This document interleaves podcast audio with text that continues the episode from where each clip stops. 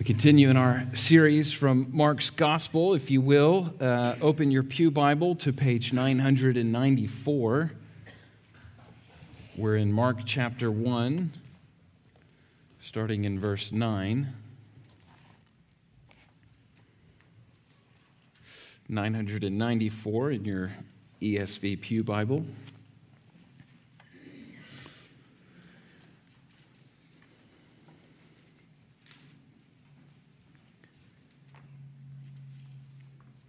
In those days, Jesus came from Nazareth of Galilee and was baptized by John in the Jordan. And when he came up out of the water, immediately he saw the heavens being torn open and the Spirit descending on him like a dove. And a voice came from heaven You are my beloved Son, with you I am well pleased the Spirit immediately drove him out into the wilderness. And he was in the wilderness 40 days, being tempted by Satan. And he was with the wild animals, and the angels were ministering to him. For 233 years, Americans have, to varying degrees, put their hopes in presidents. In those 233 years, there have been 59 uh, inaugural ceremonies that have gone well and have gone poorly. For example, in 1829, when Andrew Jackson was inaugurated, 20,000 people showed up in celebration, and the whole thing turned into a brawl. And uh, President Jackson had to himself jump out of a window uh, to escape all of the mayhem. In 1873, when Ulysses S. Grant took office, his inauguration day was so cold that ambulances were waiting alongside the parade route to uh, take military cadets in and treat them for frostbite. In 1865, at uh, Lincoln's second inauguration, Vice President Andrew Johnson uh, had some medicinal whiskeys to calm his nerves, which just led to him slurring his speech and rambling on incoherently for 20 minutes. And President Lincoln closed his eyes during the whole thing. So, why do I share these stories with you? Clearly, not to engage you in any sort of laughter, uh, as we've clearly not done. it's to point out that whether an inauguration day has lots of problems, it's a total disaster, or it goes off without any hitch, all of these men failed to live up to whatever standard or expectation was placed on them. None of these presidents, and we can stretch this beyond just American history and, and, and US presidents, this can go around the world, across history. No leader, no matter how prestigious or anticipated or expected, fulfilled their role perfectly except for one. And this morning we read about his inauguration. His name is Joseph Biden. I figured that would be okay at 9 o'clock. Not so much maybe at 1030. But in just five verses, we will attempt to unpack just a fraction of the endless, limitless wisdom, knowledge, insight, and depth and wealth of content that is here we will look at our introduction to our Lord Jesus Christ from Mark's Gospel in four categories visit, vision, voice, victory. I've worked hard at that alliteration, so I hope you're grateful for that. Um, I think we need to pray. Let's, uh, let's ask for the Lord's help. Father, we are here once again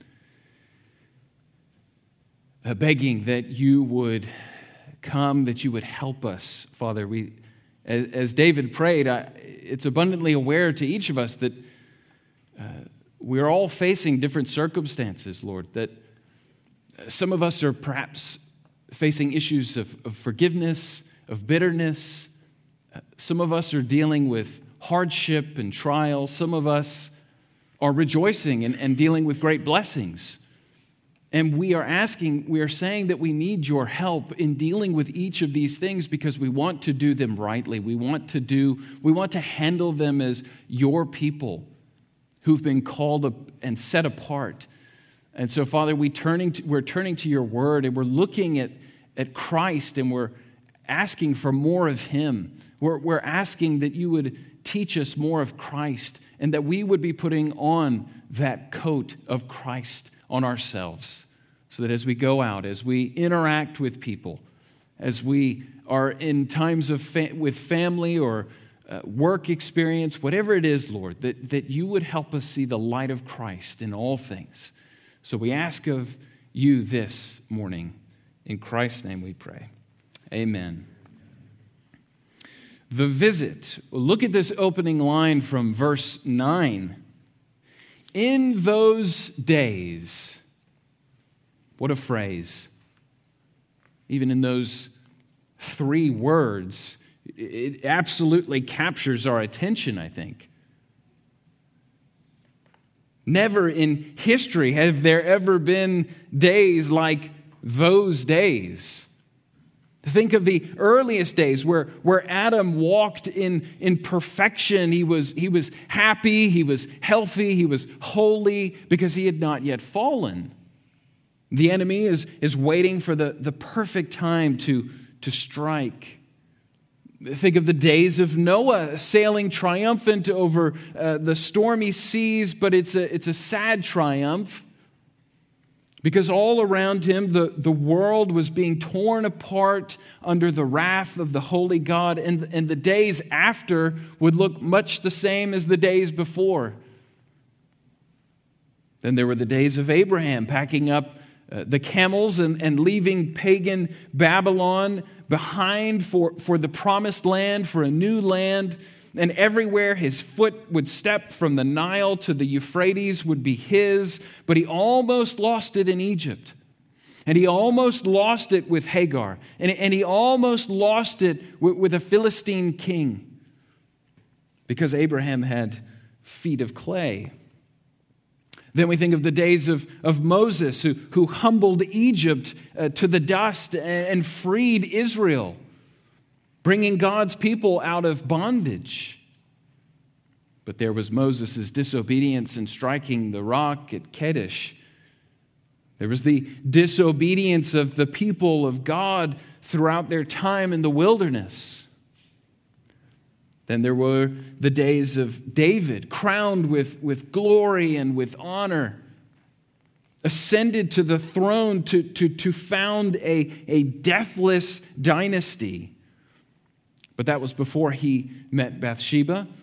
And that was before he wrote his repentant, tear stained Psalms. In all of those days since Adam, we look in vain for a perfect man, one who would crush the head of the serpent and fulfill the proto gospel that we read in Genesis chapter 3. But then we read these words in Mark's gospel. In those days, Jesus.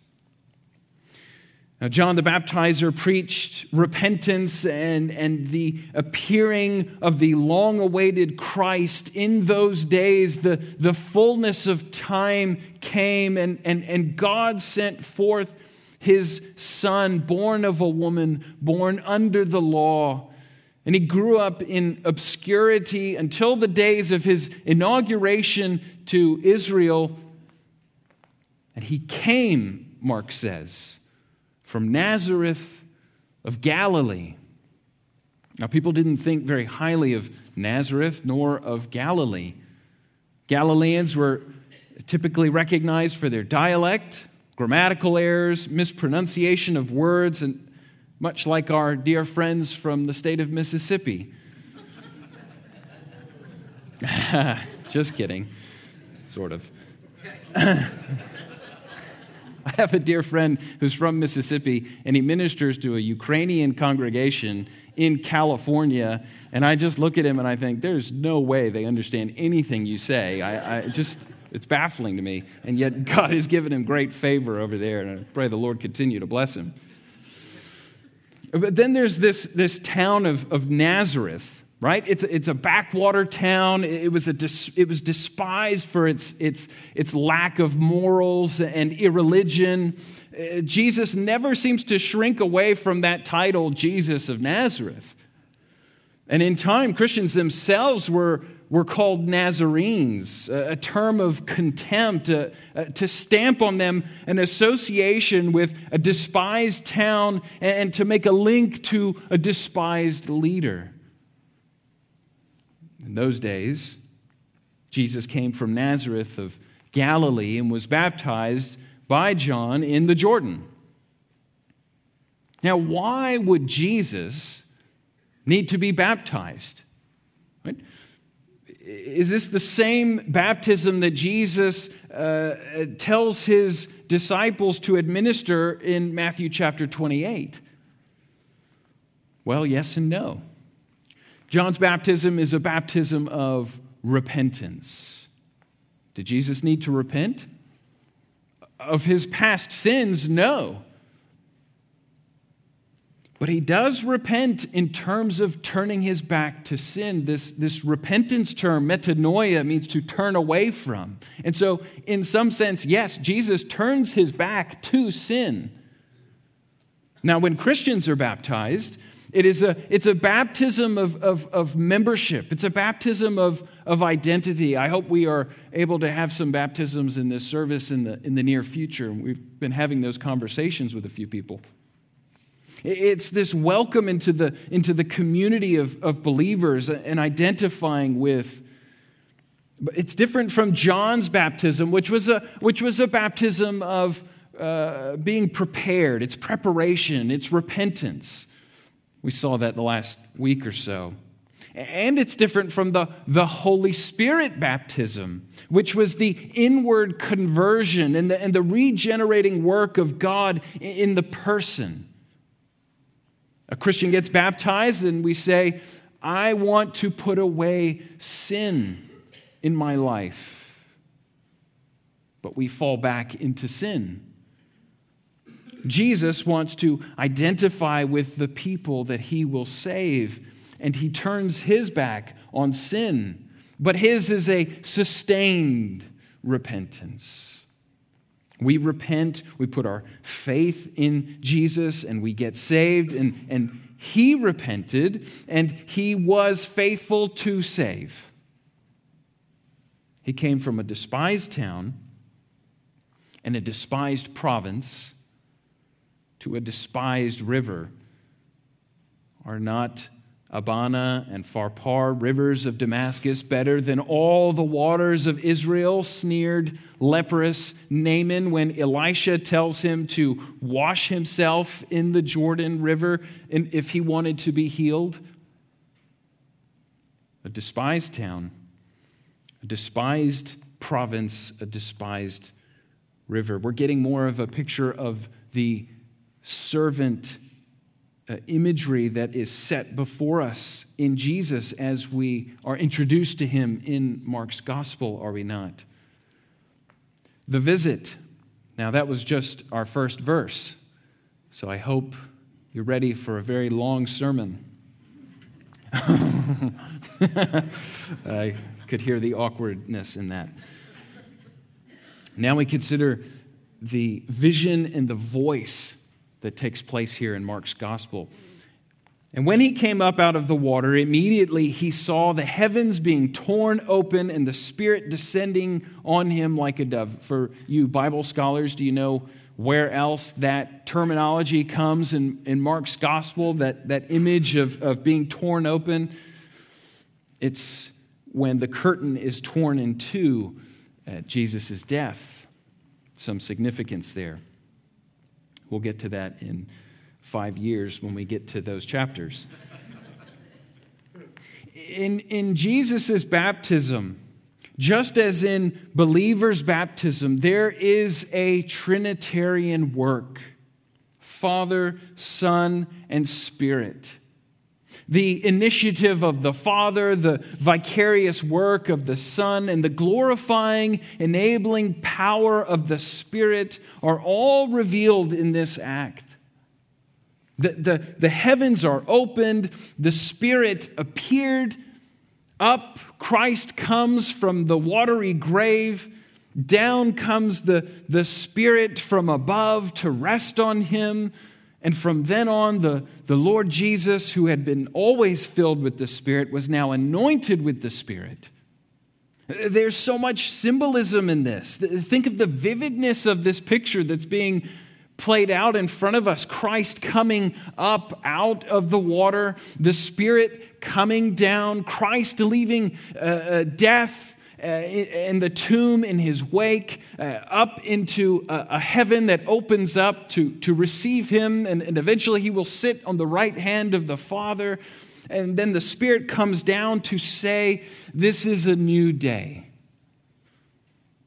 And the Spirit is still here, reproving, regenerating, restraining, and, and, and here he remains until Jesus comes again. Visit, vision, and now the voice. And a voice came from heaven You are my beloved Son. With you I am well pleased. If this was being portrayed in, a movie, this, this would be the scene where the, the, the movie reaches a crescendo and the, and, the, and the music hits its highest point and the voice of God speaks. Here's the thing, though I think many of us are, are, are, familiar with what God says at Jesus' baptism, and so in a sense we expect it. But I was thinking if, if I was a total outsider and I'm reading this and I heard this, what would I be thinking? Here's all of this buildup. You know, we've got John and all of his preparation and the, the coming of the Messiah.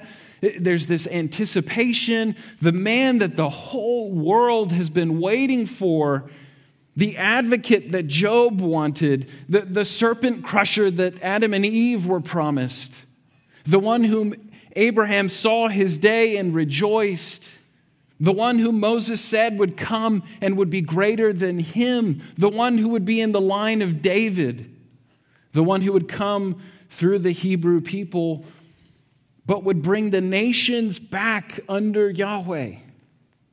And he arrives obscurely on the scene. And there's all this powerful imagery of coming out of the water and the Spirit descending. And this line that God uses, this is the line that he uses to announce his son. This is the Messiah. You are my beloved son. With you I'm well pleased. I mean, if you read that, it can sound like, This is my son. I love him. He's good. It, it can feel like it's just flat. It needs something like what John says, you know, behold the Lamb of God who comes to take away the sin of the world. Right? That feels more epic. Maybe God needed to consult a screenwriter for this. But if God is the one who's saying these words, then we know that he is not wasting any words. And they must have tremendous weight and significance to them. And this is where having a, a, rich Old Testament knowledge helps us. Because what God the Father says to the Son comes from lines of the Old Testament. And so let's look at what they say and where they come from. Our first line, You are my son, this comes from Psalm 2. It's ascribed to David in the New Testament. It is where God announces his son will be king. Who is it? Uh, is it David? Is it Solomon? No. It's someone else, someone who will rule the nations, who will stand against the Lord's enemies. And now God the Father says at the baptism, You are my son. This is a picture of kingship. Then we see the line, You are my beloved son, or my son whom I love. That phrase reminds us of Genesis 22, where Abraham is to sacrifice his son Isaac. God says to Abraham, Take your son Isaac, whom you love. The love from father to son in view here. And we know that before Abraham was able to sacrifice his son Isaac, God intervenes. He, he spares the life of the boy. God's son is the beloved and will be sacrificed with no intervention, with no help. This term beloved signifies I love him. I, I have set my love on you. It reminds us that Jesus' death on the cross was, was not a simple task. For, for father or for son, it, it was extremely painful. It, it was costly for the father to, to place his, on his son the sin of all whom he would save. It's a suffering father and son. And the suffering of the Father and the Son is infinitely more intense than any other suffering in the world because of the character and the nature of their relationship, because of the holiness of God, because of the, the tightness, tight unity of the Trinity. And if you think of the role Abraham is, is playing in his account in Genesis 22, he is offering his son as a sacrifice, which was the role of the priest. This is a picture of priesthood. Then, our last part of, of God's words to his son at his baptism With you I am well pleased. This comes from Isaiah 42 in the suffering servant songs of Isaiah, God is speaking to his servant in Isaiah. He is saying, My servant will suffer righteous for the unrighteous. And this comes to us from Isaiah the prophet that the servant will suffer like the prophets in the Old Testament. This is a picture of prophet. Do you see what this seemingly innocuous line from God is saying? It carries a punch with a weight far greater than we could ever imagine. It is infinitely deep and infinitely insightful to us. Far more insightful than, than anyone standing there would have understood, including John himself. This is my son, the prophet, the priest, and the king, the one who fulfills all three offices to completion, to perfection. He is the voice of God. He is the ruler of the universe. He is the one who makes atoning sacrifice, and He is Himself the sacrifice. He is all that you have been waiting for, and He is all that you need. And yet He comes from a despised town, in a despised province, to a despised river. Paradox of all paradoxes. What is all of this saying to us? It's saying to us Jesus is important. That's a massive understatement. But it also says to us you can live your life and face each day knowing there is a king who loves me, who has proven his sacrificial love for me, and therefore, whatever I face, I know that my life is marked by someone who combines complete power and complete compassion. Visit, vision, voice, and finally victory. Verse 12. The, the Spirit immediately drove him out into the wilderness, and he was in the wilderness 40 days being tempted by Satan.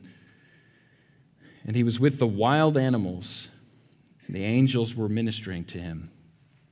Now, you can read the specifics of Jesus' temptation in the wilderness in Matthew's gospel, in Matthew chapter 4, verses 1 through 11. But Mark does not give the details in his account. He blows past it, just making reference to it, right? He just glances past it. But even in that, he's making a point.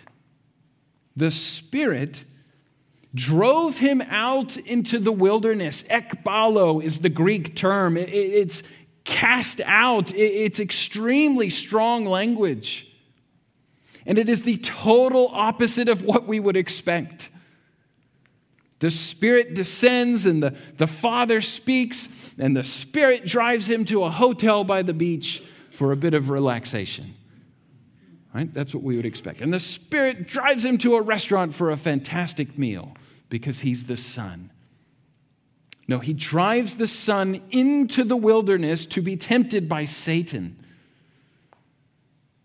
Here is the creator of the universe, the one who spoke the land and the sea into existence, the one who spoke the animals into existence, the one who created the angelic beings. And here he is in the wilderness, the cursed land. And why is it cursed? Because the first Adam came into a perfect world with no obstacles and he failed. But the Son of God, the Christ, is cast into the wilderness, into complete hostility with wild animals to help carry the imagery, and with the same enemy who slithered up to Adam and deceived the first couple. And what does he do? He does what the first Adam should have done. He does what the first Adam could not do. He's with the He's with the enemy for 40 days. It's representative of the 40 years that Israel is, is lost in the wilderness. And he resists the devil and his schemes. Where Adam is unfaithful, Christ is faithful. Where the people of God were unfaithful, Christ is faithful. And the most amazing part of all of this is that you and I, we are not left in the audience to just watch this drama unfold and, and, and have nothing to do with it. No, we, we are brought in we are included in this. We are included in his success. We see that he is committed to see his mission through in his baptism so that we can be recipients of this salvation plan that the Lord Jesus Christ is working out. And when Satan tempts, attempts to cause us to despair and tells us of the guilt within. Upward I look, and I see him there, who made an end of all my sin, because the sinless Savior died. My sinful soul is counted free.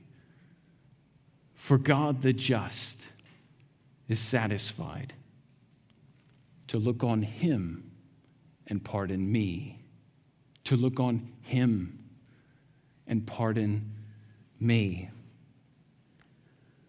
The prophet, the priest, and the king, whose inauguration was perfect, shows us the one who we all need. Let us pray.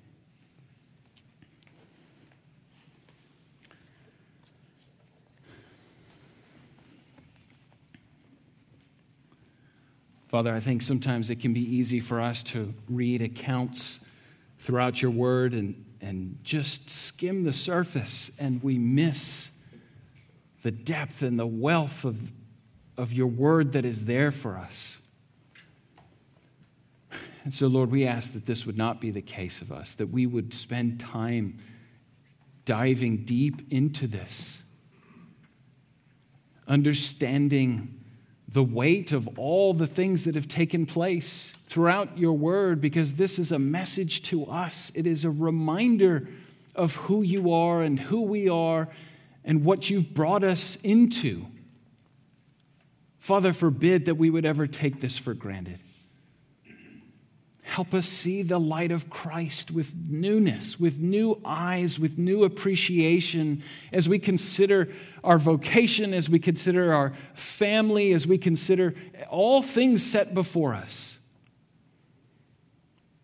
For just as John was strange and apart from this world, we too can live in this world with our hearts set on Christ, with our eyes set on heaven, and minister to this world that is broken and in need.